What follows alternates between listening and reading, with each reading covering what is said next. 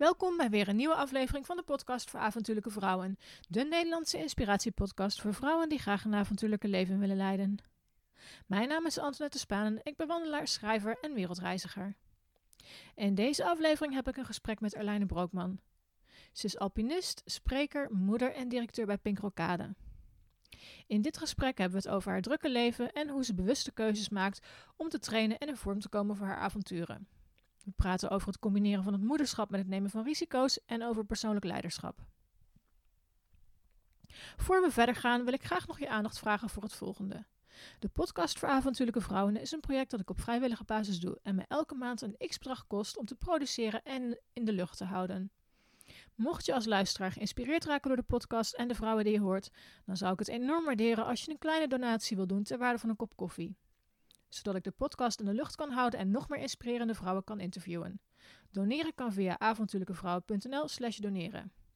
Ik wens je heel veel luisterplezier bij deze aflevering van de podcast voor avontuurlijke vrouwen.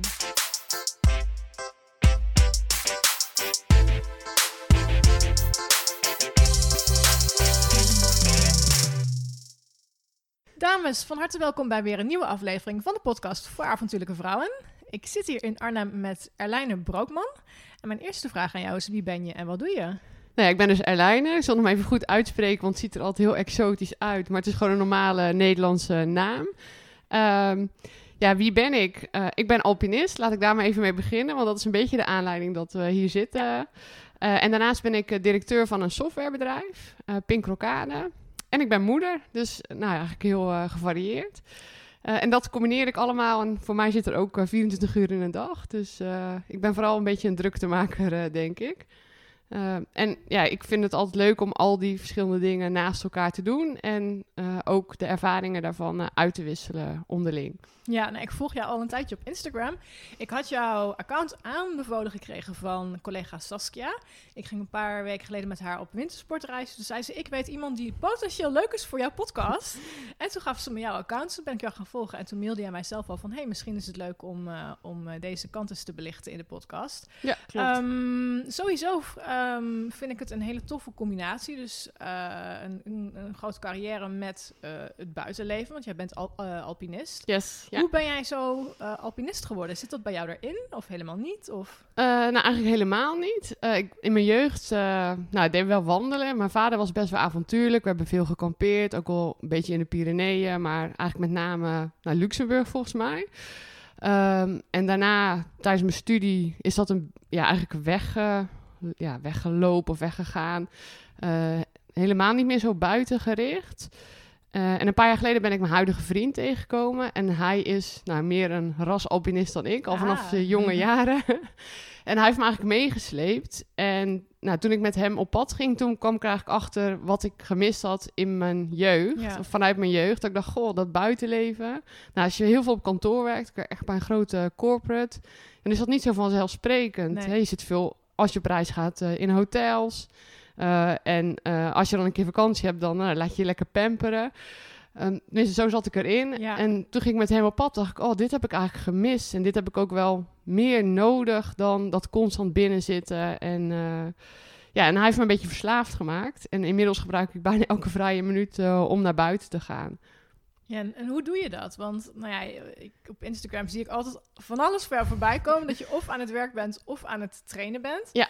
En daarnaast ben je ook nog moeder. Yes, ja. Kun jij heel kort uitleggen, want volgens mij kun je het daar, daar alleen al uren over hebben, maar hoe je dat in hemelsnaam allemaal met elkaar combineert? Uh, nou, laat ik zo eens beginnen met... Uh, ik ben gescheiden, dus ik heb co-ouderschap. Mijn dochter is de helft van de week bij mij. Uh, dat is heel vervelend, want je hebt natuurlijk het liefst je kind altijd bij je. Ja. Alleen het voordeel is dan wel dat je natuurlijk de dagen dat zij er niet is... Ja, hoef ik daar ook geen rekening mee te Nee. houden. Dus heb ik heel veel ruimte om inderdaad te trainen of op pad te gaan. dat is denk ik wel anders dan moeders ja, die gewoon constant hun kinderen om zich Ja, heen hebben. ja. Uh, en daarnaast, mijn week en mijn ritme is heel gestructureerd. Dus uh, ik werk echt een beperkt aantal uur. Nou ja, misschien voor heel veel mensen heel veel, maar op een dag vind ik het dan heel beperkt. Hoeveel Uh, werk je ongeveer? Nou, ja, ik werk fulltime, uh, maar gezien mijn functie kom ik daar meestal niet mee uit. Hè, dus ik heb ja. gewoon veel verantwoordelijkheid. Dus het Ja. gebeurt wel regelmatig dat ik s'avonds nog even wat moet doen of in het weekend. Maar het is wel zo, als ik thuis kom, dan gaat in principe mijn laptop en mijn telefoon uit. Eh, de dagen dat mijn dochter er is, heeft zij voorrang. En anders ga ik trainen. Mhm. Dus mijn avonden zijn gevuld met sport. Ehm, en soms combineer ik dat dan nog met werk, want dan ga ik vergaderstukken lezen terwijl ik op de loopband Oh sta. en ik heb zelfs als iemand aan de telefoon dan. Ehm, maar dat zit wel maar heel gestructureerd. Dus om zeven uur begin ik met sporten tot Ja. een uur of negen, half tien. En nou, dan ga ik slapen. De volgende ochtend ga ik of ochtends trainen en dan naar kantoor. Of dan herhaalt het zich weer helemaal. Eh, en in het weekend, als mijn dochter er niet is, dan ga ik echt volle bak er tegenaan. Dan ga ik naar de Ardennen of naar de Vogezen. Of eh, ja, wat op dat moment eh, interessant is qua trainingsschema. Ja, wauw, want je bent dus, ik zit even heel snel te denken van, je bent dus echt ook, eh, om het zo te noemen, echt serieus daarmee bezig met het alpinisme. Het is niet dat je denkt van, oh, ik wil eens een keer een beetje gaan aanmodderen en gaan experimenteren. Het is echt een groot onderdeel van jouw leven, begrijp ik hieruit. Dus dat je echt, als je daar echt zo serieus elke avond mee, ja, mee bezig bent Ja. eigenlijk. Ja, ja, ik train wel zes dagen in de week. Probeer één dag in de week rust te houden. Mhm. Eh, omdat ik het leuk vind, omdat ik merk dat ik er in mijn werk, maar ook als moeder, voordeel van heb als ik me fysiek fit voel. Ehm, en wat ik daarnaast, ik ben heel laat begonnen met alpinisme. Ja. Dus ik heb Ja. qua conditie en qua kracht en qua techniek best wel een achterstand op nou, mijn collega's. Ja, ja. Eh, en ik merk als ik heel gestructureerd daar veel aandacht aan geef, dan, nou, dan kom ik eerder dichter bij, eh, ja, bij de ambities die ik wil behalen. Wauw, ja. En, en dan heb ik nog mijn vriend die me achter mijn broek aan zit. Nou, dat is wel. Ik, ik zit al te denken. Toevallig ben ik, was ik gisteren bezig met het vertalen van het artikel. eh, hoe, hoe kun je trainen voor een meerdaagse trektocht? Mhm. En ik heb daar heel duidelijk ook ingeschreven van als je er lol uit wilt hebben, dan zul je wel moeten trainen. Je komt natuurlijk altijd mensen tegen die ongetraind de berg op gaan. En die hebben het heel zwaar. En ik, mijn, je, hoeft, je, ik zal nooit zeggen dat je moet trainen. Maar ik merk wel dat als je getraind bent, dat het gewoon veel leuker en fijner is om, eh, om de bergen in te gaan of met de rugzak op pad te gaan. En voor alpinisme lijkt me dat nog een stukje verder gaan, inderdaad. Dat, sommige dingen zul je gewoon niet halen, inderdaad, zonder dat je ervoor getraind hebt, eh, lijkt me. Ja, want volgens mij is het met trektochten ook net als bij eh, bergbeklimmen dat, je, dat er voor routes bepaalde tijden staan. Ja. Ehm, ja, en als je eh, langer erover doet dan die tijd, dan kom je al vaak in de problemen omdat je bijvoorbeeld een hut niet haalt of Oh, een ja. bivakplek. Dus daar zit al gewoon echt een risico. Ja, ja. En daarnaast denk ja, als je heel tijd uitgeput, puffend, eh, stapje voor stapje verder, dan lijkt me dat je ook niet van de omgeving kan genieten en wat je aan het doen waar, bent. Dat klopt, ja, ja, ja. Wat voor training doe jij zoal? ja, voor alpinisme trainen in het vlakste land van de wereld Is is niet zo sexy helaas. Nee. Bepaald niet, Nee. nee. Eh, nou, ik heb, ja, het meeste wat ik eigenlijk doe is eh, op aardappelkratjes eh, op Oh ja, en neer. Die heb ik als een filmpje. Ja, Ja, ik laatst ja. voorbij zien komen op je Instagram. dacht ik, wow, dat is echt gewoon... Maar, maar, maar ga je dan gewoon echt de hele avond, ga je dat dan... ga- dan oefen je naar boven lopen of, of, of opstappen met je... Ja, opstappen. ja. Dus het gaat met name om de, de spieren in je bovenbenen. Mhm. het is heel moeilijk om die te trainen ja, op een vlak stuk. Ja. Dus ik heb ook al een tijdje een loopband gehad die dan eh, wat schuin stond. Mhm. Maar daar kwam ik wel achter, als je echt op een bergpad loopt... of als je zelfs aan het klimmen bent... dan maak je toch een andere Ja. beweging. Ja. En eh, nou, een van de mensen die ik volg ook op Instagram... maar waar ik ook de boeken van lees, is Steve House. Dat is wel een aanrader. Oké, die zal ik even noemen in de comments, Ja. eh, dat Ja. mensen dat kunnen vinden. Hij heeft ook boeken geschreven, specifiek voor eh, alpinisten... maar ook voor de uphill athlete noemt hij dan. Dus voor Oh, trailrunners of skyrunners. ja. Ehm, ze zijn eigenlijk op het Amerikaanse publiek gericht. Eh, maar ook in Amerika heb je hele stukken waar het heel vlak is. Dus hij geeft ook tips van, ja, wat kan je nou doen als je op zo'n stuk eh, Ja, ja. eh, woont. En ja, hij gaf dus echt de tip van, ja, maak een houten doos en ga daar op en af sta- ja, stappen. Ja, ja nou, het, het klinkt heel simpel, maar Ja. het, het, inderdaad, je traint dan op die manier wel gewoon de juiste spieren. Ja, je, je, je traint echt de juiste beweging. Alleen, Ja. death by boredom included eh, stond nou er ja, in het ik boek. zit Ja. net te denken, twee uur lang een aardappelkist op en afstappen. Dan moet je echt wel flink doorzettingsvermogen hebben om dat vol te houden. Ja, ja, ik doe wel om de paar minuten doe ik krachtoefeningen. Oh. Dus dan ga ik er even af en dan, nou, dan ga ik iets doen. Ja. Eh, en ja, Netflix is mijn held, zeg maar. Ja, ja, ja, ik stond laatst in de sportschool op de loopband. Ik doe dat voornamelijk om eh, mijn kuiten te trainen als ik voor omhoog loop. Want ik krijg ik altijd heel snel last van. Mijn aanhechtingen in mijn kuiten zijn korter dan bij andere mensen, waardoor die altijd als eerste in brand staat. En inderdaad, ze hebben het nu sinds kort bij mij op de loopband van die Netflix. Die dingen dat ik echt denk, Geweldig, yes, yes, ja, nou, yes. prima. Even kijken, een serietje kijken en dan zijn er drie kwartier of een uur zijn Ja, ja, gaat Ja. veel sneller. eh. en ik moet wel zeggen, als je op de loopband staat, kan je ook nog wel eens een boek lezen. Ik heb wel Ja. eens een tijdje een plankje op mijn loopband eh, gehad. Oh ja, ja. Ja, dat is met zo'n kist wel lastiger. Maar zelfs dan durf ik het nog wel eens om eh, gewoon een boek in mijn handen te hebben. En, Hopen dat je niet struikelt. ja, dat ja. maar het is elke keer dezelfde beweging. Dus je krijgt wel een soort Ja, en spiergeheugen daarvan. ik moet zo ver Ja, en dan, ja. eh, ja, wauw. En ehm, je hebt voor het, dit jaar heb je een heel mooi doel gesteld. Yes, ja, ja, heel spannend. eh, ja. ja, ik wil heel graag de Matterhorn eh, beklimmen. Wauw. Dat wordt ook meteen de hoogste berg die ik tot nu toe gedaan heb. En daarnaast ook wel een route die technisch heel veel vraagt. Dus het is dan niet alleen de conditie, maar het is ook het klimniveau waar ik aan moet werken. ja. Eh, nou ja, dat is ook onderdeel van mijn trainingsplan. Want naast het, eh, nou, het kratje stampen, zoals we dat zo leuk noemen, zit- lig ik ook regelmatig, nou ja, meestal op de mat dan, in de bolderhal of, ja, of in de klimhal Ja. daarvoor. Ja. Om, want de Matterhorn, even voor mijn gevoel, ik, ik heb niet echt verstand daarvan. Daar moet je echt... Hoe, hoe lang is die beklimming überhaupt? Oh, volgens mij 10 tot 14 uur. Ik, ja, ik durf het zo niet precies uit mijn hoofd te zeggen, maar je hebt echt een volle zomerdag ervoor Nodig, nodig. ja.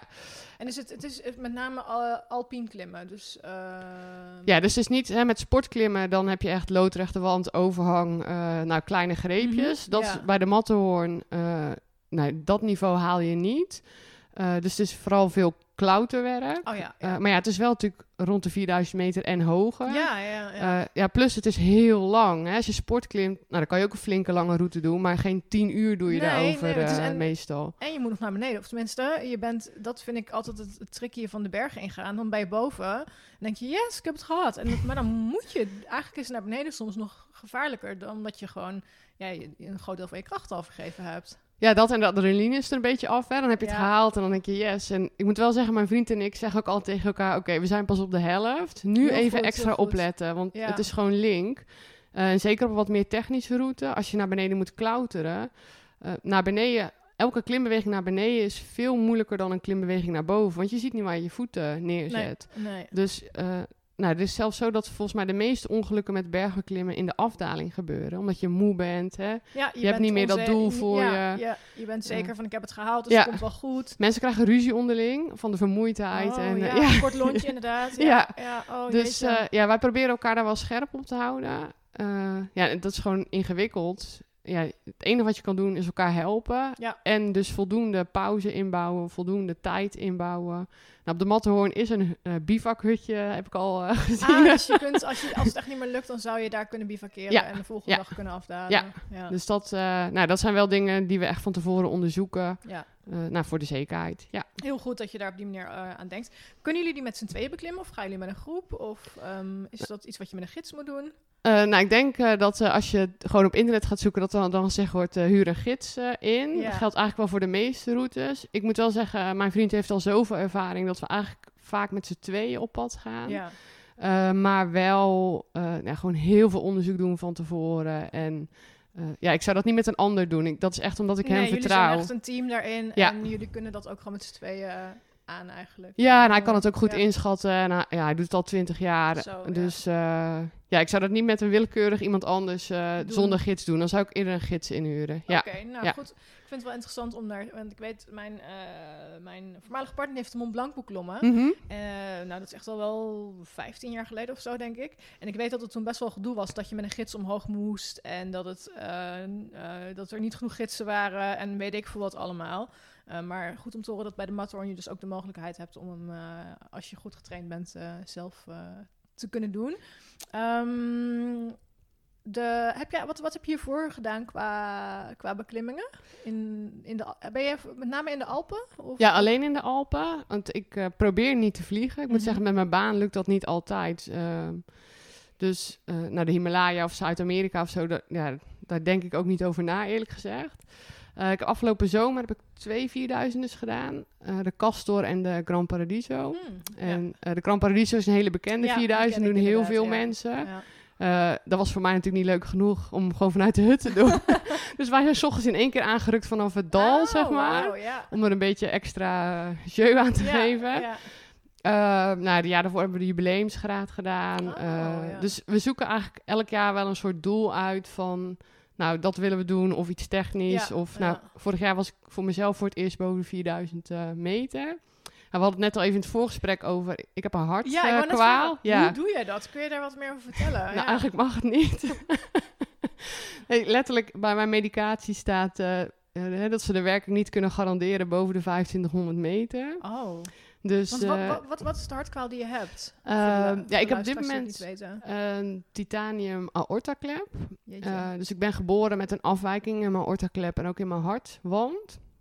Eh, die, dat laatste is eigenlijk meteen verholpen. En die klep, dat is een blijvend probleem. Dus op dit moment heb ik een titaniumklep. Ehm, nou, dat is op zich al een beetje apart. Ja, ik, ik, ik kan me er niet heel veel bij voorstellen, moet ik eerlijk zeggen. Maar ik kan me wel voorstellen dat het echt allerlei dingen met zich meebrengt. Ja. Of allerlei dingen waar je rekening mee moet houden. Ja, ja nou, ik weet nog dat ik geopereerd was. Ik ben in, in totaal vier keer geopereerd aan mijn hart. En de laatste keer was in 2015. En toen kreeg ik dus die titaniumklep. En dan kreeg ik echt een heel boekje mee met wat ik allemaal wel en niet mocht doen. En ik moest ook eh, elke dag eh, medicatie slikken. Dat doe ik nog steeds. En nou, bij die medicatie zat weer een boekje van wat je allemaal niet meer mocht doen. Oh. En ehm, ja, het is gewoon mijn conditie op peil krijgen is lastig. Vandaar dat ik ook zoveel trainingsuren Ja, moet maken. ja. Maar wat eigenlijk het meest beperkt is eh, de medicatie. Ik slik antistollingsmedicijnen. Eh, een beetje vergelijkbaar met mensen die bijvoorbeeld eh, longembolie hebben gehad Mhm. of een trombose in hun been. Door het titanium is er kans dat mijn bloed stolsels gaat vormen met alle gevaren Ja. van dien. Dus daar slik ik medicatie tegen. Hè? Dus mijn bloedplaatjes hechten dan niet aan elkaar. Ehm, en dan, dat brengt eigenlijk twee gevaren met zich mee. Ja, als je een keer bloedt, dan eh, is het ook goed raak. Hè? Dus eh, daar zit eigenlijk de grootste angst ook van de arts. Ja, hoezo zou je gaan bergbeklimmen met zo'n risico? Ja, die denkt, die, denkt, die denkt waarschijnlijk die is hartstikke gestoord. Of niet? Ja, nou het grappige was, in dat boekje stond allemaal dingen die ik niet meer mocht doen, waaronder ho- eh, hockey en rugby. Maar ja, bergbeklimmen stond er niet bij. Dus Oh, dat, ja. nou, het staat er niet. Let's go. En dan zegt die man ook altijd van, ja, ja, maar wie komt er dan op dat idee om dat te gaan doen? Nee, het staat er niet. letterlijk, Nee, dat ja, het staat er niet. Ja. Ehm, en, ehm, ja, dus het, en dan is er nog de kans dat de medicatie dus niet goed werkt. Mhm. Eh, sowieso blijkt uit het onderzoek dat eh hoogteziekte en eh, problemen met je bloed bij vrouwen vaker voorkomt dan bij mannen in de bergen. Oké. Ehm, nou, op het moment dat medicatie niet doet, heb ik dus meer kans dat ik een stolsel heb. En nou ja, dat is iets wat ook vanuit hoogteziekte kan komen. Hè? Dus dat je Ja, een hersenödeem krijgt of Ja. een longoedeem. Eh, dus vandaar dat ik heel voorzichtig ben met het opbouwen van die eh, hoogte. Ja, want dan acclimatiseer jij dus wel behoorlijk. Ja, ja. Ja, we doen wel, dat echt heel voorzichtig. Ja, eh. snap ik. En ik heb er ook heel veel last van. Dan hoeft dat in principe niks met elkaar te maken te hebben. Want de ene mens is gewoon gevoelig voor hoogteziekte dan Ja. de andere. En het kan ook nog per jaar verschillen. Eh, maar des te meer reden om het voorzichtig eh, op te bouwen. Ja, te benaderen. Ja. En ehm, heb je wel eens eh, moeten stoppen daarom? Of dat je dacht van ik vertrouw het niet, of ik ga nu niet verder? Of heb je altijd een manier gevonden om toch weer rustiger aan te gaan doen en uiteindelijk je doel te halen? Nou, we hebben wel regelmatig dat we moeten omkeren, maar dat hoort ook wel bij het alpinisme. Helemaal- Ja, dat Ja. klopt, ja. Ja, ik noem mezelf altijd de langzaamste alpinist ter wereld. En dan zeggen mensen altijd, nou, dat zal wel meevallen, want je traint zoveel. Dus, hè. Ja, Maar het is wel echt waar. Dus het is wel regelmatig dat ik onvoldoende tempo kan maken om dingen veilig af te sluiten. Hè. Dus Mm, met ja, daglicht ja. of... Eh, ja, ja. eh, dus ja, dat ik zeg, gebrek aan conditie heeft me wel een paar keer genekt. Maar ik heb nog nooit gehad dat ik ziek werd. eh. Nee, onderweg. Nee, of, eh, nee, want dat, ja, daar houden we wel veel rekening mee om daar ja, Dat goed mee daar- om te gaan. Ja, je bouwt er genoeg tijd voor in. Ja. Eh, dat is wel fijn dat je weet van oké, we hebben de tijd. En eh, jouw, jouw vriend is natuurlijk ook helemaal op de hoogte van jouw Ja. situatie. En die, die weet ook van nou, dit zijn de, de, de, de, ja, de dingen die kunnen gebeuren. Ja.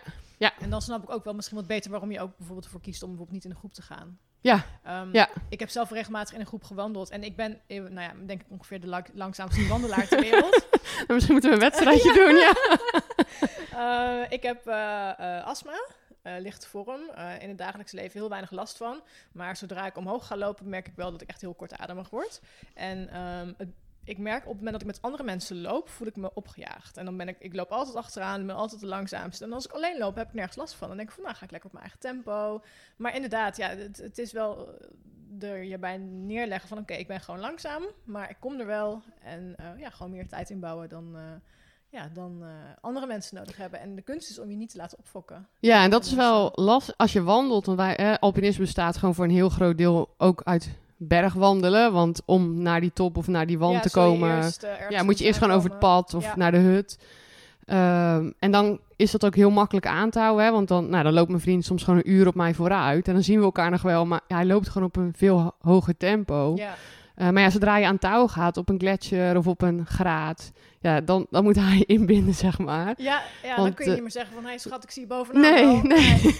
nee, sterker nog, het touw mag niet te strak staan, want dat brengt weer extra risico's met zich mee. ja. Dus, eh, en dan merk je wel, omdat je met z'n tweeën bent en elkaar heel goed kent. Ja, inmiddels hebben we daar wel onze ja, vorm in gevonden. Ja, Eh, en als er iemand anders mee is, dat gebeurt wel eens, ja, dan, dan voel ik me inderdaad ook ontzettend opgejaagd. Of ehm, ja, een beetje al- als een loser die het hele, eh, de hele groep tegenhoudt. Ja. Ja. je moet er eigenlijk mentaal een beetje afscheid van nemen van dat gevoel, want Ja, anders heb je zelf ja. geen plezier en meer. pu- misschien herken je dat wel. Je, het punt is, je weet dat het, dat het niet uitmaakt dat er iemand de langzaamste moet zijn. Maar in je hoofd, dat stemmetje in mijn hoofd, dat kan me soms echt wel gek maken. Ik denk van, ja, zien we wel. de- had, je, had je maar beter moeten trainen. Had je maar beter dit. Loop nou eens even door. Ik heb dat best wel... En daarom probeer ik eigenlijk om nooit meer in een groep eh, echte bergen in te gaan. Omdat ik gewoon de fun er niet zo van inzie. Omdat ik gewoon weet van, ik ben langzaam. En dan gaat dat ste- stemmetje in mijn hoofd weer aan. eh.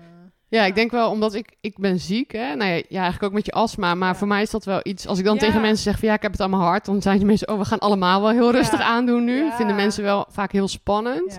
Eh, maar ja, ik heb dat ook. En dan hebben we een bepaald voor ogen op een dag. En dan halen we het niet omdat ik dan te sloom ben. Ja, dan, s- ja, dan schaam je gewoon eh, de ogen uit je kop. eh. Terwijl het Ja. eigenlijk helemaal niet nodig zou hoeven zijn. Ik, ik ken de hashtag No Summit Today.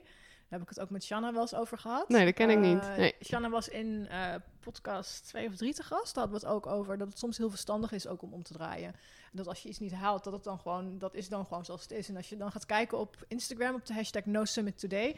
Dus dat is best wel even motiverend om te zien van, oh kijk, het gebeurt vaker en ik ben niet de enige. En eh, er zijn mensen die gewoon heel vaak eh, bewuste en ook verstandige beslissingen maken om te zeggen van nou, we halen het niet, dus we gaan eh, terug. Ja, oh, dan ik ga die wel eh, opzoeken. Ja, wie weet helpt het. Ja. Hey, hoe, hoe combineer je... Zo, er komt ineens een enorme motor langs hier.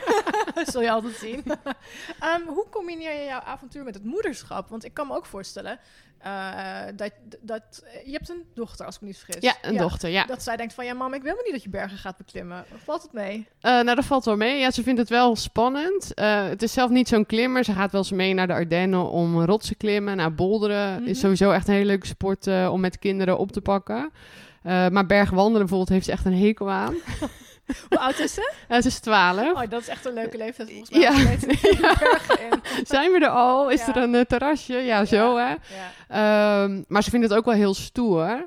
Ik moet wel zeggen dat ze wel echt de nummer één vraag die altijd aan mij gesteld wordt. Van, ja, waarom doe je dit? Want je bent toch ook moeder? Of zoals een hele Mm. fijne collega ooit eens zei. Ja, nee, sorry, zou ik echt niet doen, want ik hou wel van mijn kinderen. Oh. Ja. Oh.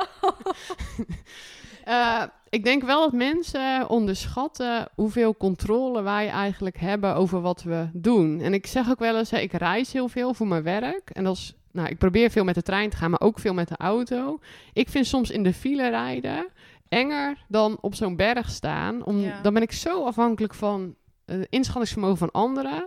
Terwijl, eh, ja, als wij een tocht gaan maken, dan bereid je tot in de puntjes voor. En je zoekt de route uit Ja. en je kijkt waar de kruk zit en hoe je daarmee om kan gaan. En ik ben ook echt wel van, als ik het niet meer zie zitten, dan ja, of we draaien om, of we zoeken een andere oplossing.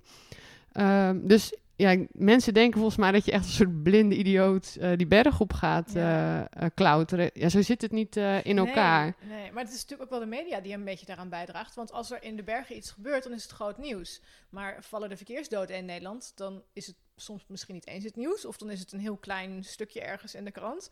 En als er inderdaad in de bergen iets verkeerd gaat, of dan is het in één keer, eh, het is gevaarlijk. En ehm, terwijl inderdaad, ja, er, er vallen in Nederland dagelijks verkeersdoden. Ja, Dus ik kan me heel goed vinden in, in, in wat, je, wat je zegt. En ik probeer me daar zelf... Ik, ik heb bijvoorbeeld... Ik vind vliegen niet zo leuk. Ehm, probeer het ook steeds minder te doen. Ehm, en dan probeer ik ook altijd tegen mezelf te zeggen... als we gaan opstijgen... het komt goed, er is niks aan de hand. Eh, in een auto stappen is gevaarlijker. En, eh, want op die manier moet je het een beetje voor jezelf gaan relativeren. Maar het is inderdaad wel goed dat je aangeeft van wij weten heel goed wat we doen. En dat je niet als een of andere idioot aan een touw naar boven gaat en je leer weer laat zakken. Dat is veel meer dan dat is eigenlijk. Ja, en ik ben het wel met je eens, want ik weet nog het eerste jaar dat ik echt de bergen inging, eh dan ging ik ook alles opzoeken. Je hebt op Facebook van die groepen en dan eh, van die alpine klimmers. En da- daar komt altijd, ongeacht in welk land, elke, elk ongeluk wordt daar dan besproken. Ja, Eh, en niet vanuit ramptoerisme, maar vaak ook van ja, wat is er nu precies gebeurd en wat kunnen we daarvan leren. nou dat is heel belangrijk. Ja, ja, maar in het begin dacht ik echt, oh, daar, hè, daar hebben we iemand. Oh, er is weer iemand overleden. En dan was ik daar echt heel erg mee bezig. En inmiddels ja, kan je het wat meer in perspectief plaatsen. En denk eigenlijk dat klimmen is een hele veilige sport. Juist omdat er zoveel geëvalueerd wordt. Ja. En dan, hè, nou, pas geleden was in Italië een ongeluk gebeurd met sportklimmen volgens mij. En dan worden echt filmpjes gemaakt van mensen die proberen om na te doen wat er nu precies was misgegaan met die karabiner en dat touw. Nou, zodat een ander dat niet ook nog een keer overkomt. Ja, Nou, ja, misschien zijn er wel andere sporten die ook zo werken, maar ik ken ze niet. Denk nee, van, zeker niet. Even na te denken, maar nee, eigenlijk niet. Nee, dus ehm, ja, ik denk dat juist veiligheid een heel belangrijk thema is. En dat we daar veel meer aandacht aan geven dan nou, binnen heel veel andere sporten. Ja. En hoe sta jij erin? Toevallig hebben we het daar laatst met Ronne van Voorst en volgens mij ook met iemand die de NAP eh geïnterviewd over gehad. Dat ehm, voor het doen of het maken van bepaalde avonturen neem je ook een bepaald risico. En dan ben ik niet zo enorm van het woord risico, want risico is meteen weer enorm. Maar je, je, er, kom, er komen wel gewoon ja, gevaren of angsten bij kijken. En ehm, ik, ik denk dan bij mezelf, je bent bereid om een bepaald risico te nemen om die dingen ook te kunnen beleven. Ik weet niet hoe jij, daar, hoe jij daarin staat, of je daarmee bezig bent. Ja, zeker. En zeker omdat ik dus ook ziek ben. En omdat echt artsen soms zeggen van nou ja, moet dat nou? Even Ja. los van mijn moederschap, maar Ja. überhaupt. Ehm, ik heb ooit zo'n boek gelezen, het heet Vertical Mind. En dat gaat eigenlijk over de angstbeleving van klimmers en hoe je Mhm. daarmee om kan gaan. En zij benoemen dit precies. En je moet elke keer voor jezelf afwegen van ben ik bereid om dit risico te nemen om een bepaald doel te behalen. Eh, en als het, ja, je moet er gewoon heel rationeel dan ook naar kijken Ja, je loopt gewoon risico dat je valt. Eh, en wat is dan de kans dat je gewond raakt? En hoe ernstig is die verwonding? Of eh, loop je zelfs de kans om te overlijden? Hè, dat, dat kan. ja, En ben je dan bereid om dat risico te nemen om dat doel, die top, te halen? Mhm. Eh, nou, ja, en dat, die inschatting is voor iedereen anders. Maar je moet er wel van tevoren over nadenken. ja. Eh, ik, ik heb wel eens gehoord van alpinisten, die hebben dan een soort puntentelling in hun hoofd. En dan zeggen ze, nou, weet je, ik ga op pad en ehm, die angst of dat gevaar is één punt en dat is dan drie punten. En ja. als het bij elkaar meer dan tien wordt, dan stop ik. Oh ja. Dus ze, ja. daar ben je eigenlijk heel rationeel mee bezig. Tot, tot waar kan het? En ja, en dan weet je voor jezelf ook, dit is mijn grens. Ja, en ik moet zeggen, eh, in mijn zakelijke leven is dat echt iets wat ik heel erg heb leren toepassen. Omdat ehm, als je kijkt naar eh, zaken doen, dan ben je daar op een hele andere manier mee bezig. Terwijl angst en risico nemen daar ook wel een flinke rol kan spelen. Ja. Maar dan is het heel vaak, ja, we gaan maar door, we gaan maar door, we gaan maar door. En dat ik eigenlijk ja, een beetje met zo'n puntensysteem veel rationeler daarna aan het kijken ben. Van ik voel nu een bepaalde emotie of ik zie een bepaald risico. Ja, wat is dan de kans dat het gebeurt? Wat is de schade? En ben ik bereid om dat dan nog aan te gaan om iets te bereiken? Ja, ja. Eh, nou, dat vond ik wel een hele goede les nou, vanuit de sport dan, om mee te je nemen. kan toepassen Ja, in je, ja. in je zakelijk eh, leven. Ja. Ja. Hoe kijken eh, jouw collega's sowieso tegen jou, jouw eh, alpi alpinistenbestaan aan? Wo- Word je daar wel eens raar op aangekeken? Of vinden ze het alleen maar gewoon super stoer? Of Nou, er worden wel heel veel grapjes over gemaakt. leuke grapjes? Of nou ja, die ene grapjes? collega had dus van ja, ik hou wel van mijn kinderen, vond ik iets minder. Ja, snap ik. En nu lachen we erom, maar ja, eigenlijk is dat... eh, Ja, nee. ja. Ehm, nou, ik ben ook nog een van de weinige vrouwen eh, in mijn zakelijke omgeving. Dus dat is dan ook nog een combinatie van... eh, ja, en je doet allemaal van die gevaarlijke dingen. En je bent dan nog de enige of een van de weinige vrouwen. Ehm, dus de meeste grappen worden gemaakt over... Nou, dat die mannen dan eigenlijk maar een beetje watjes zijn. En dat Oh, ik dan ja. echt de held ben en heel stoer. Ehm, en ehm, ja, wat er daarnaast heel vaak wordt geroepen is van... eh, ja, hè, je neemt wel risico's nou, voor je gezin, maar ook voor ons als bedrijf. Hè, dus, Dus als eh, bedrijf kun je er ook van profiteren dan. ja, maar ook de negatieve kant. We maken altijd grapjes, we moeten extra bijverzekeren, want eh, daar valt ze van de berg, Ah, weet je wel. ja. Eh, maar ze vinden het ook wel heel leuk, want ik heb altijd een verhaal. Ja, Hè? Dus als ik ergens kom, of dat dan bij een klant is of bij een andere zakelijke relatie, en dan vaak hebben ze me al even gegoogeld hè, of even op LinkedIn gekeken. Nou, bijna iedereen heeft dan wel een foto van de bergsport gezien. ja. Dus daar krijg ik altijd heel veel vragen over. En ja, ik vind het voordeel van bergsport is, iedereen vindt er wat van. Ja, ja het, het spreekt tot de verbeelding, denk ik Ja. ook. Ja. Ja, heel veel mensen vinden het heel mooi. Maar inderdaad ook het risico en de angst en de gevaren. Dat is een, ja, wel een thema wat eigenlijk altijd eh, besproken wordt. Ja. Eh, Dus behalve dat ik er gewoon zelf in het kader van persoonlijke ontwikkeling heel veel uithaal... helpt het me eigenlijk bij mijn, eh, ja, bij mijn zaken doen. Nou, ik heb in ieder geval altijd wat te vertellen. Ja, nee, dat is.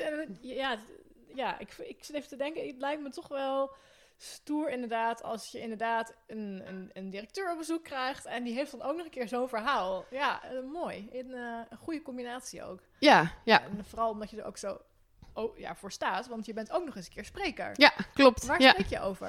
Nou, eigenlijk hierover. Mhm. Ehm, een van de doelen die ik mezelf heb gesteld is omdat ik zelf bijna altijd de enige vrouw ben eh, in de directieomgeving. Ik werk in de IT en het is toch mannenwereld. Ja. ja, ja. En dan ook nog wel aan de commerciële kant. En dat is nog extra aan. Ja, heel heel veel mannen trekt dat aan.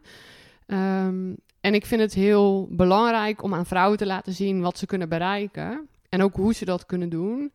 Ik heb zelf dat een beetje door schade en schande uitgevonden. Ehm, misschien ook vanwege mijn avontuurlijke mindset. Ik denk, nou, ik ga het gewoon proberen. En ik denk achteraf wel eens, goh, als een andere vrouw me een beetje had mee kunnen nemen aan de hand, dan had ik in ieder geval heel veel blauwe plekken. geweest? ja. ja. Dus ik probeer daar eh, naar andere vrouwen mee te inspireren, maar ook al mannen te laten zien van... Oké, als je nu eens de zo naar kijkt, of eh, op een andere manier mee omgaat... of wat meer respect toont voor de meer vrouwelijke kanten van leiderschap... Nou, daar worden we allemaal blijer eh, van en dan Mhm. worden onze bedrijven ook beter van. Eh, en ik vind daar ook de bergsport altijd hele mooie metaforen in. Dus ja, die twee dingen koppel ik aan elkaar en eh, daar spreek ik inderdaad over. Ja, dat is echt wel stoer. Dat je dat ook nog, ook nog even, Ja, maar ja. even, dat wil ik niet zeggen, maar dat je het ook nog ernaast doet. Dus je hebt echt een super eh, inspirerend eh, leven. Ehm, als we even naar het avontuur kijken, wat is avontuur überhaupt voor jou? Heb je daar een definitie van? Ja, want die gebruik ik onder andere in mijn lezingen. Mhm. En avontuur is voor mij, een avonturier is iemand die constant andere dingen wil beleven. Eh, en dat zit voor mij, ja, voor mijzelf in de bergsport. Maar als ik kijk naar wat de definitie van avontuur is, dan hoeft dat niet per se nou ja, buiten te zijn. Hè. Dat kan ook in je loopbaan zijn, of in je gezin, of op allerlei vlakken. Ik denk dat vooral de mindset is van, nou, ik wil gewoon constant eh, mezelf uitdagen en nieuwe Ja. dingen zien, leren, ervaren. Ja, mooi. Nou, dat, dat haakt ook even in op een volgende vraag die ik eigenlijk bijna alle gasten stel. Ik ben hem volgens mij een paar keer vergeten laatst. Ehm, eh, voor de vrouwen die een wat lager budget hebben, heb je daar nog leuke tips voor? Eh, wat, wat, hoe zij ja, hun leven wat avontuurlijker kunnen maken of op avontuur kunnen gaan? Nou, ik denk, als ik ergens weinig geld uitgeef, is het in de bergen. Ja, dat is wel waar. ja, dat, eh, ja, voor mij in Zwitserland denk ik dan altijd, hè, dat is Ja. wel duur in de hutten en zo. Eh, eh, ja, wij klimmen met name van bivak naar bivak, dus dan Mhm. neem je je eigen tent mee. Ja, dan geef je echt niks uit. Maar ik besef me wel, om je uitrusting en je training te krijgen, moet je wel eerst flink investeren. Eh, ja, wat wij zelf doen is ehm, ja, zo kaal mogelijk reizen. Dus ehm, nou, wij doen heel vaak s'nachts reizen. Dat heeft ook Mhm. te maken dat ik het dan makkelijker met mijn werk kan combineren. Ja, ja. Nou, als je om twee uur s'nachts ergens aankomt, kan je toch geen hotel meer eh, in. Nee. Dus dan slapen wij gewoon in de achterbak van onze auto eh, als het Mhm. nodig is. Of in de buitenlucht. Eh, ja, dat klinkt dan een beetje armoedig. Moeten mijn collega's wel eens om lachen. Die allemaal all-inclusive twee, drie sterren hotels of ja, nog ja, meer. ja. Ja. Ik zei, nee, en waar kom jij vandaan? Ja, uit de achterbak van mijn auto. Ehm, en maar ook van die andere simpele dingen. Neem gewoon je eigen brood mee. En eh, Ja, ja, ja. Weet je, net of het nodig is om altijd een bak koffie bij een hut of een, eh een cafeetje te drinken. Ehm, ik denk dat het vooral belangrijk is dat je zelf nadenkt over wat betekent reizen voor mij. En eh, ja, waar zit de kern? ja. Eh, ja, en Moet je per se ver weg om iets moois te kunnen ja, doen? ook. Ja, nee, wij gaan sowieso niet ver weg. Ik ga bijvoorbeeld heel vaak naar de Ardennen. Eh, en dan kan je ook rots klimmen. Daar, nou, daar kan je kletterstijgen. Daar kan je ook, nou, bergwandelen niet echt, maar wel ontzettend beetje- mooie ja, toeren maken. een ja. beetje en kijken van ja, hoe, hoe het je überhaupt bevalt, mocht je dat willen gaan doen. Ja, en dan denk ik, goh, als je dan op een camping logeert of je hebt bijvoorbeeld een bivakveld eh, eh, bij sommige klimgebieden, dan ben je voor een paar euro eh, ben je eigenlijk een heel weekend weg als je eigen potje kookt. Ja, klopt. Ja. het hoeft allemaal niet zo heel spectaculair te nee, zijn. Nee, helemaal mee eens. Zeker niet. Dat is ook wel wat wij eigenlijk altijd doen als wij op pad gaan. Dan kopen we gewoon van tevoren eten en drinken. Kopen we gewoon in. En het koffiepercolatertje gaat mee. Ja. En uh, ja, het tentje en uh, de slaapzakken. En inderdaad, je hoeft inderdaad niet overal koffie te kopen en dure maaltijden. Je kunt het gewoon prima low budget houden als Ja. je, mocht je dat willen uiteindelijk. Ja, dus met schoenen of mijn materiaal ook. Ik ben wel echt van veilig, goed materiaal. Mhm. Ja. Maar ik, ja, mijn bergschoenen op dit moment zijn ook tweedehands. Omdat een bepaald type schoen was niet meer te krijgen. ja. Nou, dan, dan koop ik die gewoon van iemand over. Ja, ja, dus ook mee prima. Ja, ik zou bij een gordel of zo zou ik dat niet zo snel doen, denk ik. Of een touw, maar... Nee, je weet niet wat ermee gebeurd is. Nee, Ja, dat heb ik wel nee. vaker. Mijn, eh, ik heb zelf ook een tijdje geklommen in de hal. En eh, toen kon ik van iemand ook een gordel overnemen. Toen dacht ik, nou nee, dat ga ik toch niet doen. Want ik ben gewoon bang dat... Ja, ik, ik weet niet wat ermee gebeurd is. Nee. En je bent gewoon helemaal zelf verantwoordelijk voor, voor je eigen spullen natuurlijk. Op het moment dat, ja, dat, dat er iets mis mocht gaan met de spullen... dan weet je wel van, oké, ze zijn alleen door mij gebruikt. Dus het kan niet eh, zo geweest zijn dat het ergens bij iemand anders lag of zo. Nee, en aan de andere kant, je, je kan beter maar in die spullen goed investeren. Dan kan je die jaren Ja, mee doen. ja. Ja, dat, dat geldt voor in ieder geval voor je gordel, maar ook voor je schoenen. Nou, ik heb nog steeds mijn eerste broek, die draag ik nog steeds regelmatig. Ja. ja, dan is het wel, als je wat minder budget hebt, kan je misschien even wat langer sparen. Maar het is wel een investering die je voor jaren vooruit Ja. doet. Nou, dat sowieso. Dat schrijf ik ook vaak op mijn blog. Ik krijg heel vaak vragen van, ja, het is allemaal zo duur. Waar moet ik nou echt in investeren? En dan is eigenlijk mijn standaard antwoord, investeer in goede schoenen, Ja, een ja. goede regenjas en een goede rugzak. Ja, regenjas ook. Ja. Oh.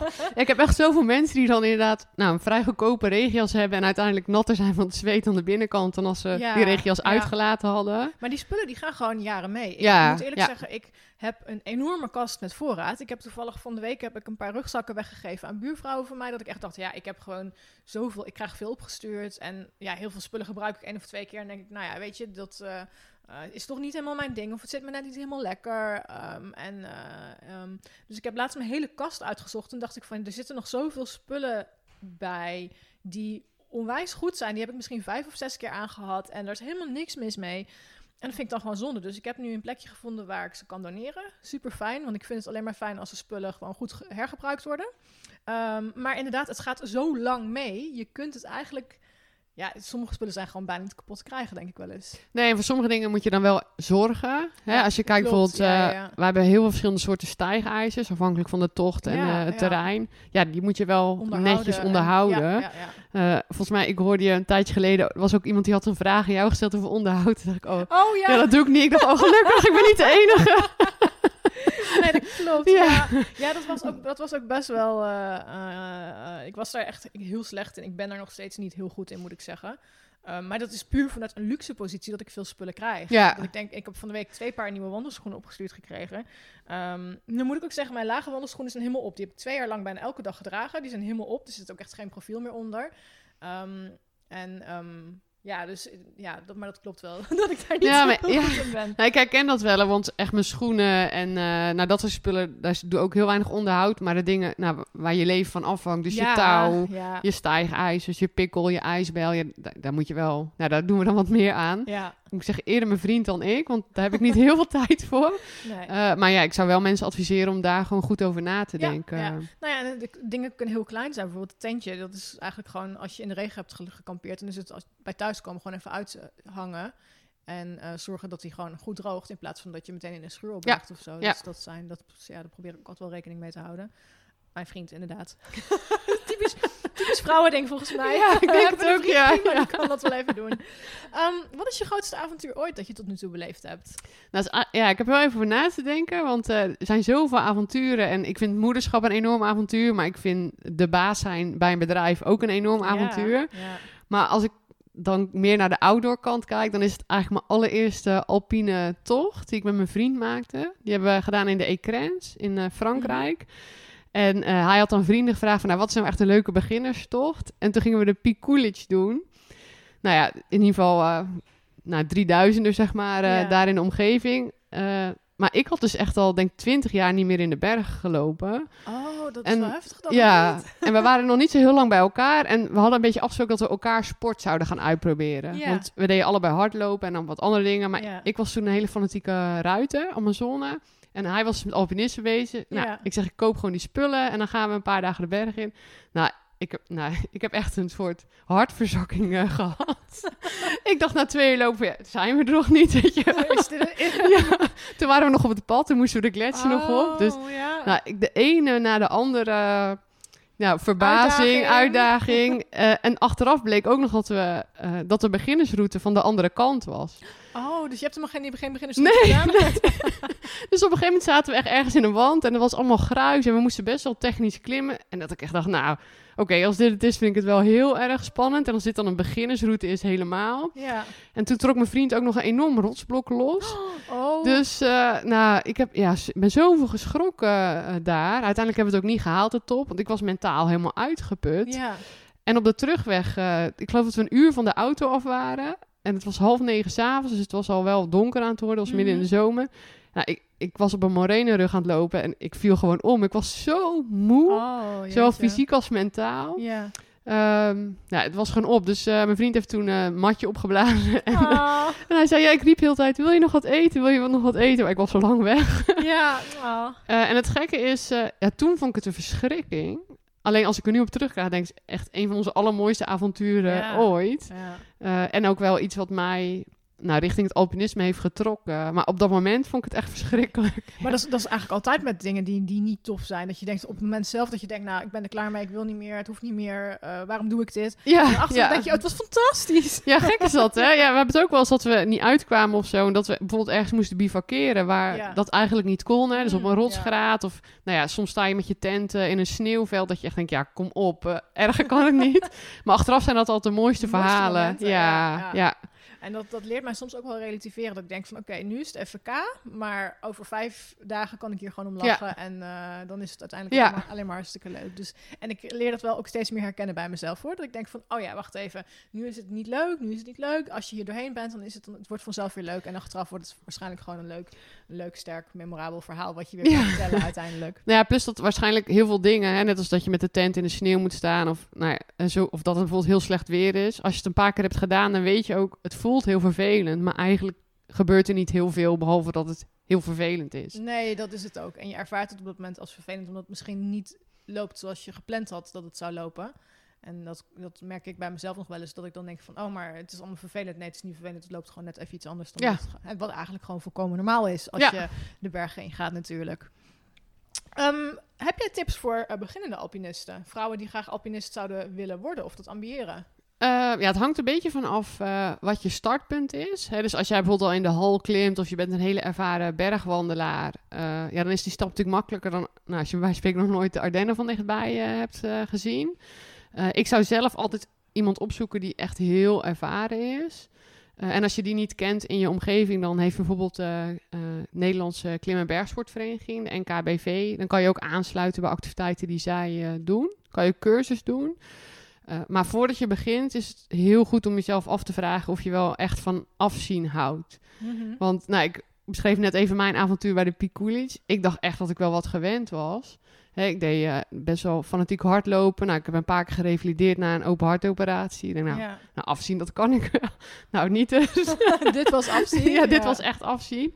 En denk je dat je het leuk vindt om 12 tot 14 uur per dag eh, te klimmen met een zware rugzak op je rug en af en toe echt momenten te hebben dat je denkt van, oh, oeh. Nou, ik weet niet of ik dit wel heel eh, grappig vind. dus die vraag moet je jezelf als eerste stellen. En als je dan nog steeds ja zegt, ja, dan eh, nou, zoek iemand die dus ervaren is of sluit je aan bij een regio of een cursus van de eh, NKBV. Ehm, en heb een beetje geduld met jezelf. Ja, want hoe lang... eh, stel dat... Nou ja, ik, ik, ik zie mezelf niet als een alpinist, maar stel dat ik zou zeggen van... ik wil alpinist worden.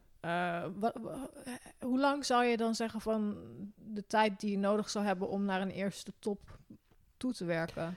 Ja, ik denk dat je dat bijna niet kan zeggen, omdat het hangt dus heel erg van jouw beginsituatie Mhm. af. Kijk, als je al een hele goede sportklimmer bent en je hebt al wat conditie, eh, dan zal die tijd misschien helemaal niet zo lang zijn. Wij hebben ook wel eens mensen meegenomen die inderdaad fanatiek sport klimmen, maar ook hardlopen.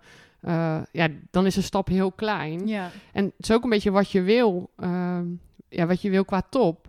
Ja. Als jij natuurlijk, nou, er zijn hele mooie toppen die je gewoon wandelend kan doen. Mhm. Eh, en waar zit dan op een gegeven moment de scheidslijn tussen, oh ja, ik ben alpinist of ik ben bergwandelaar en ik doe toppen. Ja, ik vind dat zelf een heel dun lijntje. Is het ook, ja. ja. Ja, ja, dus ik denk dat je gewoon je ambitie moet laten passen, zeg maar, bij waar je op dat moment bent. Als jij, Ja. ja. als je nog nooit iets hebt gedaan qua conditie of qua klimtechniek.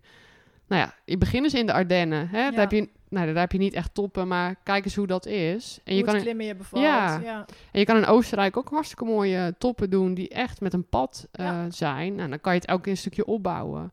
Ehm, en als je vanuit zo'n positie komt, dan heb je echt allerlei organisaties eh, die je daarin kunnen helpen. Ja. Eh, Heb, ja. heb, heb jij überhaupt ambities om hogere toppen te gaan doen? Dus dan bijvoorbeeld naar Zuid-Amerika of, of Nepal? Of kan dat gewoon niet met jouw conditie? Of heb, droom je daarvan dat je denkt van, nou, ik ga het toch ooit gewoon doen?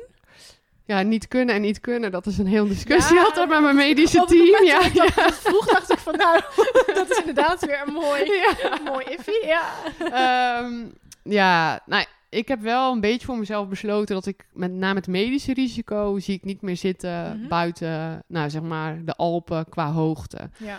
Eh, het is ook wel, ik heb een cardioloog die me begeleidt, een internist, een sportarts. En nou, daar hebben we met z'n allen overleg van, eh, ja, wat kan, wat kan niet. Ja. Ehm, dat echt de top in de Himalaya, zeg 6, 7, nou zelfs Acht, 8000 ja, meter. ja. Ja, dat, nou, dat is, niemand denkt dat dat echt realistisch Nee, is. nee. Eh, maar wat me wel bijvoorbeeld heel leuk lijkt, als mijn vriend straks dat soort dingen wel gaat doen, Mhm. om met hem naar het basiskamp mee te gaan. Ja, Ja. precies. Dat je gewoon ja, wel eh, hem ondersteunt en op Ja. die manier ook een mooie ervaring voor jezelf kan creëren. Ja, ja, Ja. dus ik, ik moet zeggen, ehm, het is- als hij er niet was of hij zou dat niet gaan doen, zou ik zelf niet zo heel snel die kant op gaan. Nee. Ehm, maar ja, als hij dat wel gaat doen, vind ik het wel leuk om een ondersteunende rol daarin te spelen. En inderdaad, toch het een stukje mee te maken. Ja, en ik vind het heel mooi dat je ook zo kan denken op die manier. Ja? Ja, nee, Ja.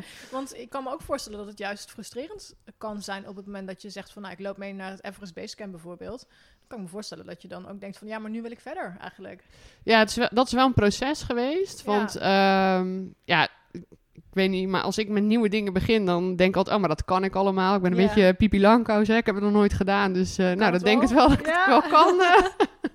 Ehm, dus ik heb wel echt moeten leren van wat zijn grenzen en eh, wat kan ik aan. Ik vind het voordeel van alpinisme ook als je het op een laag niveau doet, ook al ben je langzaam, ook al ben je niet de beste klimmer, dan kan je in principe wel dezelfde ervaringen hebben. Je kan wel toppen halen, je Mhm. kan de eenzaamheid en de kracht en de pracht van de natuur eh, heel dichtbij meemaken. Dus het is niet zo ehm, dat je alleen maar ervan kan genieten of er alleen maar succesvol in bent. Als je wel naar de Himalaya kan of wel naar Zuid-Amerika of naar eh, Alaska of zo. Ja. En dat is denk ik wel... Dat geldt voor veel sporten. Vind ik met hardlopen bijvoorbeeld ook. Als jij de 5 kilometer onder de 30 minuten doet... en dat is voor jou een enorme prestatie... nou, dan moet je daar ook gewoon trots op zijn en van genieten. Ook al kan iemand anders het in 19 minuten. Ja. En ik denk dat bij alpinisme dat nog nadrukkelijker er- erin zit. Eh, ja, ik doe het vooral eh, vanwege de eenzaamheid en de fysieke inspanning. En of ik dan op 3000 meter uitkom of op 5000 meter... Maakt niet zo Nee, dat maakt voor die beleving niet zo heel veel uit. Nee, Dat vind ik heel mooi dat je dat zegt, want ehm, nou, ja, je hebt natuurlijk ook de verhalen over de Everest gehoord, Ja. afgelopen jaar. Ja.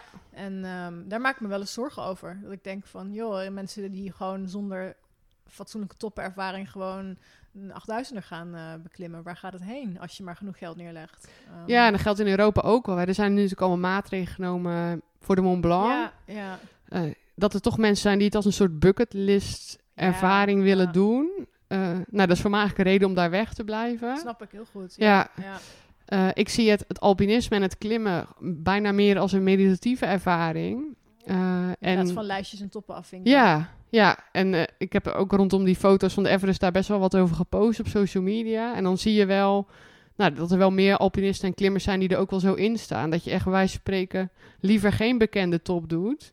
Ja, eh, om, maar het bij die, ja, bij dat beeld weg te brengen. ja. ja, ja. ja. ja. En dan voel je af en toe een beetje, nou ja, dan denk je, oh, ik heb nu een 3000 gedaan. Die staat echt nergens in een boekje. Maar ja, aan de andere kant, ik heb toch plezier gehad. Ja, prima. Ja, heel goed dat je dat zegt, want het plezier en, en, en, en de schoonheid, dat, die zou toch eigenlijk altijd voorop moeten staan. Ja. En niet het kunnen zeggen van ik heb dat... Dat is onder reizigers op dit moment ook wel heel erg het, het ding van... Nou, ik kan zoveel landjes afvinken. Ik ben daar zelf helemaal niet van. Ik heb bijvoorbeeld vijf keer naar Amerika geweest, drie keer naar eh, Nepal. En dan zeggen mensen, waarom ga je niet een keer naar India of naar Tibet of weet ik veel wat? Nou ja, omdat ik het in Nepal gewoon mooi vind. En dat landje stellen voor mij niet zo nodig hoeft. En ik merk dat steeds meer mensen dat hebben. Maar dat er dan ook andere beweging is waarvan mensen dus inderdaad nog steeds ja, lijstjes afvinken. Van, oh, die heb ik gehad, check. Die heb ik gehad, check. Dan wil ik nu die nog doen, bijvoorbeeld. En Ja, ik vind zo, dat heel gek. Of mensen, ja, ik snap het aan de ene kant wel, want het is ook een beetje de druk die soms de maatschappij op je legt. Ik Ja. herken het ook wel eh, uit mijn eh, zakenleven. Hè. Dus ook met Mhm. carrière. Van ja, ik moet wel voor mijn 35 manager zijn. Of ik moet voor die leeftijd dat bereikt hebben. En als een lijstje. Ehm, ik vond, volgens mij is het Uli Stek, een hele bekende klimmer, inmiddels Ja, eh, overleden. Nepal vorig jaar, toch? Ja, Twee nee, twee jaar geleden inmiddels. Ja. Heeft onder andere de Eiger Noordwand als snelste ever gedaan. Ja, maar die, is, die had een boek geschreven en daarin beschreef hij van... zelfs als je twee keer dezelfde klim doet, dezelfde berg... dan is het twee keer een totaal andere ervaring. Eh, en zijn boek heet ook... Na elke berg ben ik een ander. Of na elke klim ben ik een ander. Mhm. De Duitse vertaling. Ik denk, ja, dat is ook waar. Dus hij heeft gewoon meerdere keren soms... Nou, bijvoorbeeld de Eiger Noordwand gedaan... En dan toch het besef, ah, ik heb het naar mijn zin gehad. Nou, ja, ik weet niet of dat echt van toepassing is bij de Eiger Noordwand trouwens. Dat- zou er zelf Oh, ik nooit in gaan klimmen. Horror, Ja, dat is echt een horrorwand, ja. Eh, maar het heeft me veranderd. En elke klim op zich leert mij weer wat. Ook al is het ongeveer, of is het dezelfde berg. Ja. Hè? Elke keer zijn de omstandigheden toch anders. Ja, Zit jij ja. persoon anders in. Dus ik kan me ook als reiziger voorstellen... Als je twee keer op dezelfde plek bent, jij bent veranderd. Maar die plek heeft inmiddels ook een verandering Ja. ondergaan. Ja, en, en je interesses liggen soms ook Ja. anders. Tien jaar geleden wandelde ik wel, maar nog niet zo fanatiek als nu. Nu kies ik echt bestemmingen uit om te denken, daar ga ik, ik ga die trektocht ga ik lopen. En al het andere is bijkomstig leuk dat ik die bestemming kan zien. Terwijl ik vroeger, zat ik gewoon met de atlas op schoot. Eh, welk land wil ik zien? Oh ja, daar is nog een trekking en dat is mooi. En nu Ja. ga ik veel meer met, met, met het idee van, oké, ik wil graag een trekking lopen. Oh, dat lijkt me een mooie tocht. Nou, en dan, als dat, als dat dan in een land is waar ik al een keer geweest ben, ja, so be it. Ja. Dan, eh, Ja, ik denk misschien heeft het ook wel met leeftijd te maken. Dat, Dat klinkt echt zo deuzig, maar ja. ik zie het ook wel hoor. Echt eh, ook jongere collega's die dan echt met de Lonely Planet in de hand zeg maar naar een land gaan en check, check, check, check, ik heb alles gezien. ja. Terwijl, ja, misschien als je wat ouder bent. Maakt het allemaal niet meer zoveel Nee, uit. dat je veel meer nee. kan genieten van het er gewoon Ja. zijn. En ook al heb je dan niet de toeristische hotspot precies eh, gezien of, nou ja, prima. Maar je hebt wel andere dingen Ja, meegemaakt. ja. Nou, ik ben toevallig nooit in, nog nooit in Afrika geweest. En daar ligt mijn ambitie ook niet enorm. Eh, terwijl echt mensen zeggen, ja, ik wil de Seven, seven Continents eh, afvinken. denk ik, ja, dat boeit mij dus echt. Ja, vroeger had ik dat misschien wel, maar het boeit me gewoon echt helemaal niet meer. Als ik nooit van mijn leven in Afrika kom, ja, dan kom ik nooit van mijn leven in Afrika. Zo Ja, prima. Toch dat je leven niet minder om... Nee, eh, nee, zeker nee, niet. nee. Nee, nee. Ja, en aan de andere kant, ik volg nu ook iemand eh, op Facebook is volgens mij, die dan de Seven Summits doen. Hè? Dus eh, op elk continent de De hoogste, top Ja. binnen een jaar of binnen zoveel nog. jaar. Of ja, en ik- ja, ik heb daar wel ontzettend veel respect voor. Maar dat komt ook omdat je weet hoe hard het werk is om überhaupt een top te halen. Eh, maar ja, het, het is een beetje, het voelt ook tegenstrijdig. Dan denk ik, Mhm. oh, wat een topsporter ben je dan. En eh, aan de andere kant denk ik, ja, als iedereen dat alleen maar gaat doen, wat blijft er dan nog over van buiten zijn, genieten? Ja. Plaats Is het alleen maar prestatie. Ja, ja. ja. Ehm, we hadden van de week even een kort gesprekje op, eh, op Instagram eh, over ehm, hoe, hoe jouw medicijn, de medicijnen die je voor je hart gebruikt, jou, eh, jou beïnvloeden en jouw prestaties beïnvloeden. Ja. Ehm, hoe beïnv- beïnvloedt het sowieso jouw prestaties? Ja, die antistollingsmedicatie, die, nou, die beïnvloedt mijn, medica of mijn prestaties. Dus op het moment, nou, doordat ze hem zeggen, die waardes kunnen veranderen. Ja. Eh, ik heb gelukkig een arts die er gelooft dat ik dat zelf kan meten. Dus ik meet mijn stolling, net als een diabetes, ja, die zeg maar, met zo'n ja. apparaat. Mhm. Eh, en eh, wat wel bijzonder is, en ik weet niet of dat al helemaal wetenschappelijk is vastgelegd, maar wat ik merk is dat het heel erg afhankelijk is van hormonale schommelingen. Daar ging ons, Daar ging ons gesprekje ook even over. Ja, ja. Ehm, en ehm, dat als dat echt uit de pas gaat lopen, dan word ik daar ook heel erg beroerd van. Mm, ja, ja, ja. Eh, ik ben sowieso best wel een kwetsbaar iemand, fysiek. Hè, Mhm. dus nou, we hebben dan wel van die trainingsschema's en er staat erbij, ja, pas op, want je krijgt deze of deze blessure als je te hard gaat. En dan doe ik het vaak al op 10% van de voorgeschreven hoeveelheid. Ja, en dan, heb, en dan krijg ik altijd die blessure, Oh, ja. ja. Hè, fingerboarden, nou, al mijn uh, peesjes zijn al een keer eh, overbelast. Mm, ja. En dan merk ik mijn medicatie ook wel. Dus ik, ik ben heel gevoelig voor die schommelingen. Uh, dus ik moet uh, opbouwend naar een tocht ook heel goed nadenken over... oké, okay, kan ik nog iets aan mijn voeding aanpassen? Of als Mhm. ik nu een hele grote verandering in mijn voeding breng... Ja, wat voor effect heeft dat dan op medicatie? En Ja. hoe voel ik me daar dan bij? Ehm, en ik slik die medicatie nu een jaar of vijf. Je merkt dat je daar wel handiger in wordt. Mhm. Alleen soms zit je gewoon ineens helemaal mis. Dat je niet, dat je zelf geen rekening mee had gehouden. En dat toch ergens die Ja, schommeling. Ja, ik ben, ben bijvoorbeeld eh, vegetariër en ik eh, eet ook liefst zo weinig mogelijk zuivel. Omdat ik Mhm. gewoon merk dat ik dan veel stabieler ben eh, in, mijn, nou, in die schommelingen qua Ja, medicatie. ja. Even los van duurzaamheid en een Mhm. betere wereld. Want dat is hoe ik er ooit mee begonnen ben. Maar ik merkte bijvoorbeeld als ik aan het klimmen was... En met name boven de 3000 meter, dan had ik eigenlijk niet genoeg aan de calorieën en de vetten die ik eh, nou, vanuit noten en uh, ja, binnenkreeg. Ik moet dan gewoon vlees eten om te zorgen dat ik in balans blijf. Oh, joh, ja. Maar hoe kom je daarachter überhaupt? Ja, dan moet je ook maar net achter Ja. komen op dat moment. Ja. ja. Ja, want iemand had het dus bij. en ik Oh, voelde me super slap. Eh, en nou ja, probeer dit al maar eens. En dat vind ik altijd een beetje eng. Maar ik dacht, ja, ja Mhm. weet je, Ja, prima, we doen ja. het maar. En toen, eh, nou ja, sindsdien eet ik altijd salami. Salami op de berg. Dus ik ben vegetariër, behalve boven de 3000 meter. Ja, ja. Eh, en een van de problemen die ik heb, is dat mijn meetapparatuur, die werkt ook niet eh, Oh. vanaf een bepaalde hoogte. Ach, ja. Dus, dus het is dan heel erg op gevoel. Mm, joh. Dus ik heb wel eens een mailtje gestuurd naar die fabrikant van... Yo, gaan we dat ja, kunnen we dat oplossen?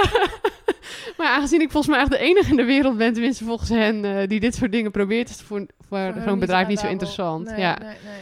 Maar dat is wel, ehm, het, is, het is en de inspanning, het is en de hoogte, en dan ben je nog een vrouw en heb je nog je hormonen. ja. Eh, en die combinatie, ik ben daar wel heel bewust constant mee bezig. Ja. Eh, Want ja. ja, ehm, waar we het er van de week over hadden, was dat je eh, volgens mij, als ik me niet vergis, een andere pil had meegekregen. Ja. En dat jij daardoor eigenlijk helemaal weer van slag was. Ja. Ja. Ehm, Ik denk dat heel veel mensen zich niet realiseren wat een anticonceptie met je hormonen doet. Ja. En nou, ik, ik merk het zelfs al. Als ik, eh, ben, ik ben heel lang aan de Dianepil geweest, Mhm. vanwege mijn huid die heel slecht is. En toen kwam ik bij de dokter en die zei tegen mij van... Ja, meisje, je moet gewoon even aan een andere pil.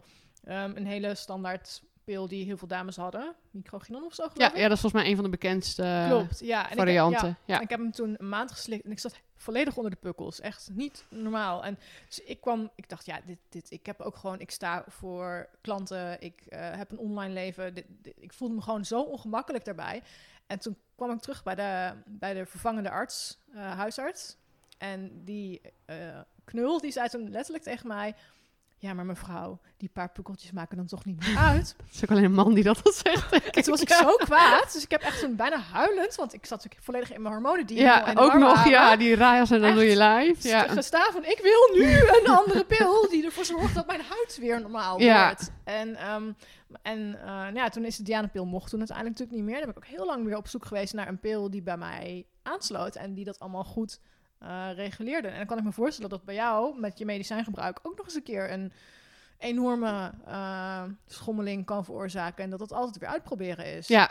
ja, en ik vind wel, eh, en ik moet zeggen, ik heb een hele groep artsen om me heen en om me heen gehad die eigenlijk heel serieus daarmee bezig zijn. Maar ik heb ook wel een paar keer gemerkt dat, nou ja, niet iedereen daar zo in staat. Eh, ik denk ook, mensen ervaren ook gewoon druk van zorgverzekeraars of nou ja, Mhm. kosten. Ja. Eh, nou, daar kunnen we een podcast op zich over eh, opnemen, denk ik. Ehm, maar zowel artsen als apothekers, als nou, ja, soms verplegend personeel, onderschatten wel eens hoe goed mensen zichzelf soms kennen. Mhm. Eh, ik heb echt wel letterlijk met de arts in discussie gestaan. Van, ja, ik ga dat gewoon niet doen, want ik weet dat ik dan heel moe word of dat Ja. ik dan uit balans raak. Of ja, maar ja, volgens de boekjes hè, gaan we Mhm. links of rechts. Ehm, nou ja, als ik iets aan alle vrouwen kan aanraden, of je nou chronisch ziek bent of niet, is ja, luister gewoon naar je lijf. En vaak weet je zelf heel goed wat wel of niet kan. Ja. Eh, ik ben in 2017 met een tijdje heel erg ziek geweest. Mhm. En ik dacht, nou, dat, dat heeft vast met stress te maken. Want ik was toen ongeveer een jaar eh, op de functie die ik nu heb. En toen ging ik naar de bedrijfsarts. Ja, als jij denkt dat ik met mijn medische problemen deze functie gewoon niet kan uitoefenen, dan moet je het eerlijk tegen me zeggen. Ja. Want nou ja, dat is dan een keuze die ik maak Ja. eh, om nou, misschien een stapje terug te doen om het weer gezond te voelen. Toen zei hij, nou, dat slaat er helemaal nergens op. Jij hoort helemaal niet zo ziek te zijn met de klacht, eh, met de eh, nou ja, afwijking zeg maar, die jij hebt en de medicatie die jij Ja. slikt. En hij heeft me toen doorverwezen naar een eh, andere kliniek. En die, eh, nou, die hebben me eigenlijk meer op het spoor gezet van die balans en die hormonen en Mm. welke eh, beslissingen neem je. Ik bleek vitamine D tekort te hebben, ik bleek ijzertekort te hebben. Oh, nou, dan Ehm, gaat er natuurlijk in één keer van alles, alles Ja. eh, allerlei Ja. dingetjes vallen. Hoe noem je dat? Kwartjes vallen. Ja, terwijl ik Oh, allerlei eh, pillen gewoon kreeg van mijn andere arts. Van oké, oh, je hebt dit, eh, nou dan gaan we dat pilletje. Op een gegeven moment had ik echt zo'n hele bejaarde doos. Ja, met zeven dagen in de week, vijf keer per dag. Bij de HEMA en daar hadden ze gewoon hippe pillendozen. Ja. Ik, zag ze liggen en dacht, oh ja, dat, is, eh, dat moet ook hip tegenwoordig. Ja, nou, ik had gewoon nog zo'n ouderwetse duffe doos, zeg maar. en dan, nou, ik, slikte gewoon twintig pillen per dag. en de Oh, ene ja. pil was voor die bijwerking en de andere was voor die bijwerking. En eh, nou, eigenlijk met hulp van die kliniek eh, ben ik... Ja, nu slik ik nog steeds wel zes, zeven pillen per dag. maar dat is veel- veel minder. Ja, veel minder en veel bewuster. En dat zou ik zeggen, oké, ga nu eens eerst naar je voeding kijken. Of ga eens Mhm. kijken hoe je fysiek in elkaar zit. Ehm, in plaats van, oh, doe nog maar een pil erbij, doe nog maar een pil erbij. Ja. En denk dat het wel iets is... Nou, als je de verkeerde arts treft, of, en dat heeft niet eens met intenties te maken, denk ik, maar gewoon de kennis die iemand Ja, heeft, ja. of hoe die zelf in het leven staat. Ja, voor je het weet ben je nou echt patiënt. Eh, nou, ik had een- toen echt niet kunnen verwachten dat ik zo fit zou zijn als ik nu was, door juist minder medicatie te slikken En hele andere dingen te doen. Beter bij de, op elkaar af te stemmen. Ja, ja. En te kijken ook naar je lichaam. Wat kan het aan? Ja, en veel beter te aan? eten of Ja. veel bewuster. Want ik, ik at al heel gezond, maar eh, inmiddels weet ik dat bepaalde groenten ook eh, nou, invloed Oh, joh, hebben. ja. eh, en nou ja, daar veel beter over na te denken. Ja, wat goed dat je dat doet. Dat is wel echt... eh, ik merk zelf namelijk aan mezelf, als ik gezond eet, dan voel ik me echt een stuk happier. Maar als ik een, keer een dag kavel, dan hoppakee, bak friet erin. Ja, hoppakee. lekker een zak. Ja, nou ja. Ja, moet ook gewoon af Ja, kunnen, dat kan ik, hoor. ook. Maar ja, en eh, ik denk dat we binnen Nederland wel steeds bewuster worden wat voeding met ons doet. Ja. Dat Nou, een van de dingen is, ik heb bijvoorbeeld alcohol. Ik kan heel slecht tegen alcohol. Dat heeft onder andere met medicatie te maken. Maar gewoon überhaupt kan ik er slecht tegen. Mhm. En ik ben ook wel... Over het algemeen drink ik niet. Nou ja, gisteren was ik dan met een paar vrienden wezen klimmen. Ja, dan gaat er toch één biertje in. Ja. En dan weet ik gewoon dat ik me de volgende dag niet topfit voel. Maar ja, als je als een monnik moet gaan leven, dat is ook niks. nee. Nou, ik heb net een alcoholvrije maand achter de rug. Of niet een maand, vier weken had ik het uiteindelijk gedaan. En ehm, iemand zei ook tegen mij van... Oh ja, waarom hou je het niet gewoon altijd vol? Nou, omdat ik het gewoon gezellig vind. Ik ben me wel veel bewuster geworden van alcoholgebruik de afgelopen jaren. Omdat ik gewoon... Ik vind het niet nodig om elke dag te drinken. Of vijf keer per week te drinken. Maar nu denk ik inderdaad wel eens van... Nou, vanavond kan het gewoon. Maar dan weet ik ook inderdaad van... Nou ja, dan, of de volgende dag voel je je dan wat suffer. Of niet helemaal, niet helemaal happy of zo. Dat zijn dan de consequenties. En dat komt dan weer een beetje terug bij het aanvaarden van de angst. Van oké, ik weet wat de consequentie is. Als Ja. ik nu dat biertje drink of die halve fles wijn Ja, bij het eten, dan weet ik, oké, morgen is de consequentie dat ik wat minder fit voel. Dus Ja. hetzelfde is met de angst. Van oké, als ik dit ga aanga, dan weet ik dat dit de consequentie mogelijk Ja. kan zijn. Er komt nu zo'n beeld van mij op van zo'n ouderwetse bergklim met zo'n heupfles met Oh, een sterke drank. Oh, En die juist die alcohol zo drinkt om even door die angst heen te gaan. of volgens mij wordt er namelijk echt heel veel gezopen in Berghut. eh. Ja, Dat, ik, eh, ja, ja ik, eh, ik heb de Sherpa's in de Himalaya, mijn af, de Sherpa die ik afgelopen keer had, of Sherpa, de, de, de drager, die was een paar keer behoorlijk dronken. Daar heb ik wat van gezegd op een gegeven moment. Ik denk, ja, jij moet mijn leven redden. Nou ja, moet niet, maar je bent er wel op Ja. voor mijn veiligheid. En Ja. die liep gewoon met een kater op de trail elke keer. En dan heb ik wel Oh, dat zou ik echt heel eng vinden. ja, Ik, ik, eh, ja het, ik heb uiteindelijk heb ik de eh, trekking ook niet voltooid. Het was mede omdat ik een, een zware blessure aan mijn heup had, waar ik te veel last van kreeg. Ook dat is eigenlijk weer de hashtag No Summit Today. Yes, was daar op van toepassing geweest. Maar ehm, het feit dat hij met een kater liep, eh, op een gegeven moment dat ik dacht van, ik voel me hier ook niet heel veilig bij. En dan is het ook de keuze van, ja... ehm, en, maar goed, ja, hij zei van, ja, maar dat kan wel op deze hoogte. was 4000 meter. waar we toen. Ik denk, nou, pff, ik weet niet hoor, maar... En ik zit even te kijken, we, zitten, we hebben het uur al gepasseerd. Oh, jeetje, ja. Ik zit even te kijken, heb ik alle vragen gehad? Ehm, num, num, num, num. Wat is je grootste, wat is je grootste avontuur ooit hebben we gehad? Is er een avontuur dat je ooit nog hoopt mee te maken? Nou, ik zou het echt heel leuk vinden als mijn vriend inderdaad zo'n 8000 of zo Ja. gaat doen. Dan zou ik echt super trots op hem zijn. Eh, en dat ik daar dan een bijdrage aan kan leveren. In de zin van in de buurt zijn, basiskampachtige dingen runnen. Eh, dat is wel een avontuur wat we dan voor mijn gevoel samen doen. Maar op de eerste plaats staat wel als ik met mijn dochter eens een keer een grote trail kan lopen. Of, eh, en met haar zo'n groot avontuur in de buiten, in de outdoor aan kan gaan. Dan moet ze denk ik iets ouder voor eh, zijn. Om het weer te gaan waarderen. Ja, dat ja. Dus ik herken het ook wel. hè. Toen ik jong was, vond ik het ook heel leuk om met mijn vader eh, de natuur in te gaan en dingen te ontdekken. En dan, Ja, dan word je een beetje puberaal en dan... eh, je, dat is echt niet cool meer. ja, dat ja. Dus ik hoop dat ze het uiteindelijk wel leert waarderen. Het is wel iemand, ja, ze is wel avontuurlijk van geest. Mhm. Dat lijkt me echt het allermooiste. Als je dat kan delen met je kind, dat Ja. lijkt me heel bijzonder. Ja. Ja, nou, mooie, mooie doelstelling of mooie, ja, mooi vooruitzicht eh, Ja.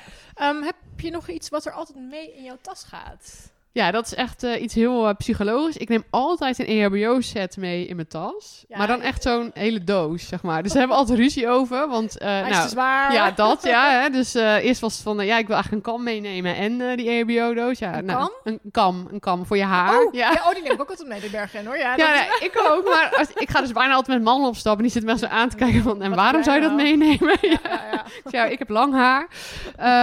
Maar het is echt iets psychologisch. Want zolang ik die E EHBO-doos bij me heb... heb ik altijd het idee van... oh, als er iets gebeurt, dan hebben we nog iets om Een eraan te EBO-doos doen. bij ons waarmee we dan Ja, ons uit de het slaat helemaal nergens om. Als jij natuurlijk gewoon eh, echt een flinke val maakt... Ja, Ja, dan heb je ook ja. niks meer aan plaatjes en twee verbandjes. Eh, maar eh, het is wel iets ja, wat ik gewoon per se in de, ja, in de klep van mijn eh, rugzak wil hebben. En ik wil ook altijd weten waar die is. Ja, Dat, snap ik. ja, een soort houvast. Ja, je weet wel dat er nog een soort van backup plan Ja, is. ja.